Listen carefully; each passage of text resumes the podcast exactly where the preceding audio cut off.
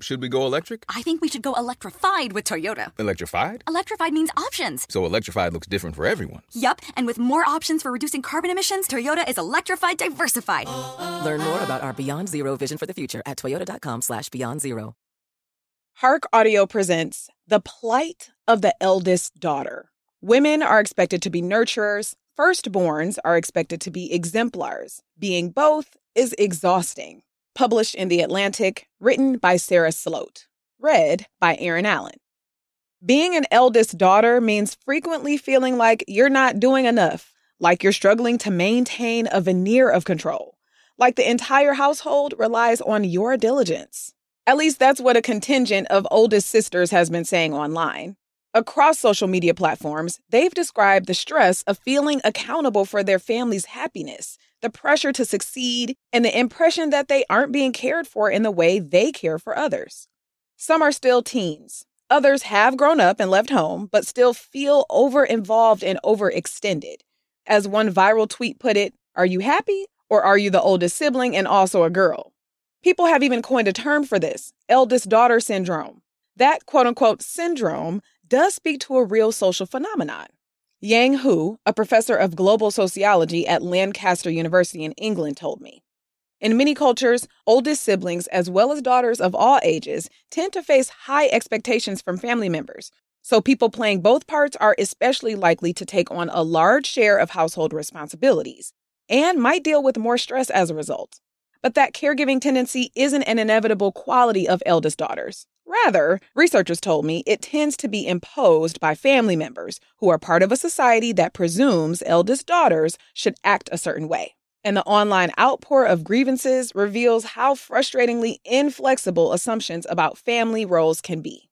Research suggests some striking differences in the experiences of first and second borns. Susan McHale, a family studies professor emeritus at Penn State University, told me that parents tend to be focused on getting it right with the first one, leading them to fixate on their firstborn's development growing up their grades, their health, the friends they choose. With their subsequent children, they might be less anxious and feel less need to micromanage, and that can lead to less tension in the parent child dynamic. On average, American parents experience less conflict with their second born than with their first. McHale has found that when firstborns leave home, their relationship with their family tends to improve. And conflict then commonly increases between parents and their younger children because the spotlight is on them. Birth order can also create hierarchy. Older siblings are often asked to serve as babysitters, role models, and advice givers for their younger siblings.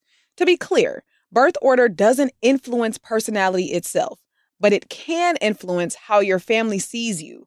Brent Roberts, a psychology professor at the University of Illinois at Urbana Champaign, told me. Eldest kids, for example, aren't necessarily more responsible than their siblings. Instead, they tend to be given more responsibilities because they are older. That role can affect how you understand yourself. Corinna Tucker, a professor emerita at the University of New Hampshire who studies sibling relationships, told me that parents frequently compare their children. This is my athlete. This is my bookworm. So and so is going to take care of me when I'm old. And kids internalize those statements but your assigned part might not align with your disposition, Robert said. People can grow frustrated with the traits expected of them or of their siblings. When Roberts asks his students what qualities they associate with firstborns, students who are themselves firstborns tend to list off positives like responsible and leadership. Those who aren't firstborns, he told me, call out bossy and over controlling. Gender introduces its own influence on family dynamics. Women are usually the quote unquote kin keepers, meaning they perform the often invisible labor of making sure everybody is happy, conflicts are resolved, and everybody feels paid attention to, McHale told me. On top of that emotional aid, her research shows young daughters spend more time on average than sons doing chores. The jobs commonly given to boys, such as shoveling snow and mowing the lawn, are irregular and not as urgent.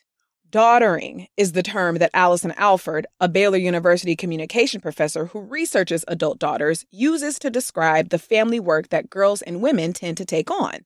That can look like picking up prescriptions, planning a retirement party, or setting aside money for a parent's future. It can also involve subtler actions, like holding one's tongue to avoid an argument or listening to a parent's worries. Daughtering can be satisfying, even joyful.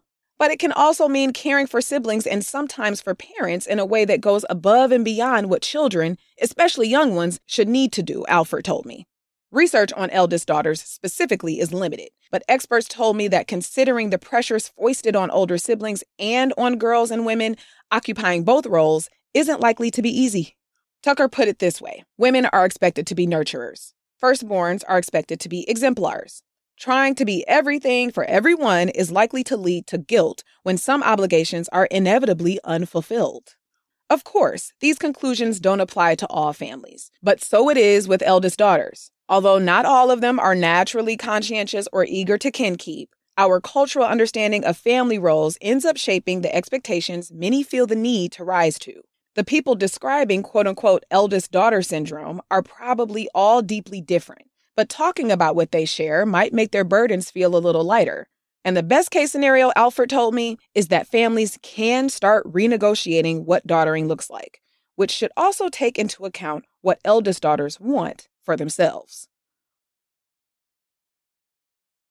So, should we go electric? I think we should go electrified with Toyota. Electrified? Electrified means options. Yes, we could go all electric with a Toyota BZ4X, but then there are hybrids like Grand Highlander, or we could do something in between like a RAV4 plug-in hybrid. So, Toyota is electrified diversified? Yup, and with more options for reducing carbon emissions, the closer we all get to Toyota's beyond zero vision for the future. Exactly how much coffee have you had this morning? Learn more about our Beyond Zero vision for the future at toyota.com slash beyond zero.